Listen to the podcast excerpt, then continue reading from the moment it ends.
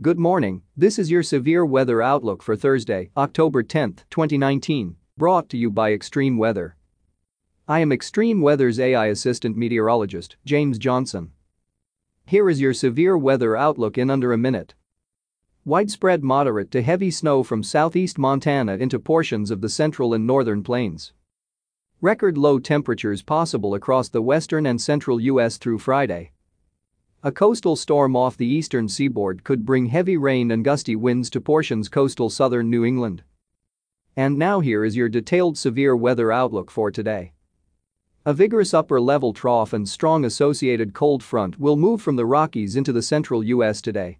Widespread moderate to heavy snow is expected today from southeast Montana into portions of the central and northern plains. By tonight into Friday morning, a more significant area of low pressure is forecast to develop along the front across the upper Midwest, increasing the intensity of the snowfall west of the surface low across the northern plains. Through Saturday night, the system is expected to produce potentially historic amounts of 1 to 2 feet possible across portions of central and eastern North Dakota. Strong and gusty winds may also accompany the snow, resulting in blowing snow and difficult travel conditions at times. In the cold air mass north and west of the frontal boundary, widespread record low temperatures are possible Friday morning from the Great Basin east across the Rockies into the southern and central plains. Farther south, heavy rain and severe thunderstorms are forecast to accompany the cold front across portions of the southern plains today. An area of low pressure is forecast to deepen and linger off the eastern seaboard through tonight Friday, moving very little as an upper-level low develops over top of the system.